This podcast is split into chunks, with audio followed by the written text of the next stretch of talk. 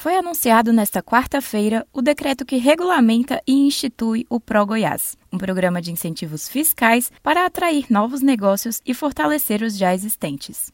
Sucessor dos programas Fomentar e Produzir, ele promete trazer menos burocracia e mais segurança jurídica para as indústrias do Estado. Com o objetivo de reduzir as desigualdades sociais e regionais, a carga tributária para os municípios com maior vulnerabilidade social será menor do que em outras regiões, para incentivar, assim, a geração de empregos. Além dos estabelecimentos que exercem atividades industriais, também podem ser beneficiários do programa os interessados em implantar um novo empreendimento, ampliar um estabelecimento já existente e ainda revitalizar um estabelecimento paralisado. Logo após a vigência do decreto, será disponibilizado um sistema de migração dos cadastrados no programa antecessor para o Pro Goiás. E a partir do dia 1 de novembro, será possível a adesão de novos beneficiários. Reportagem Rafaela Gonçalves.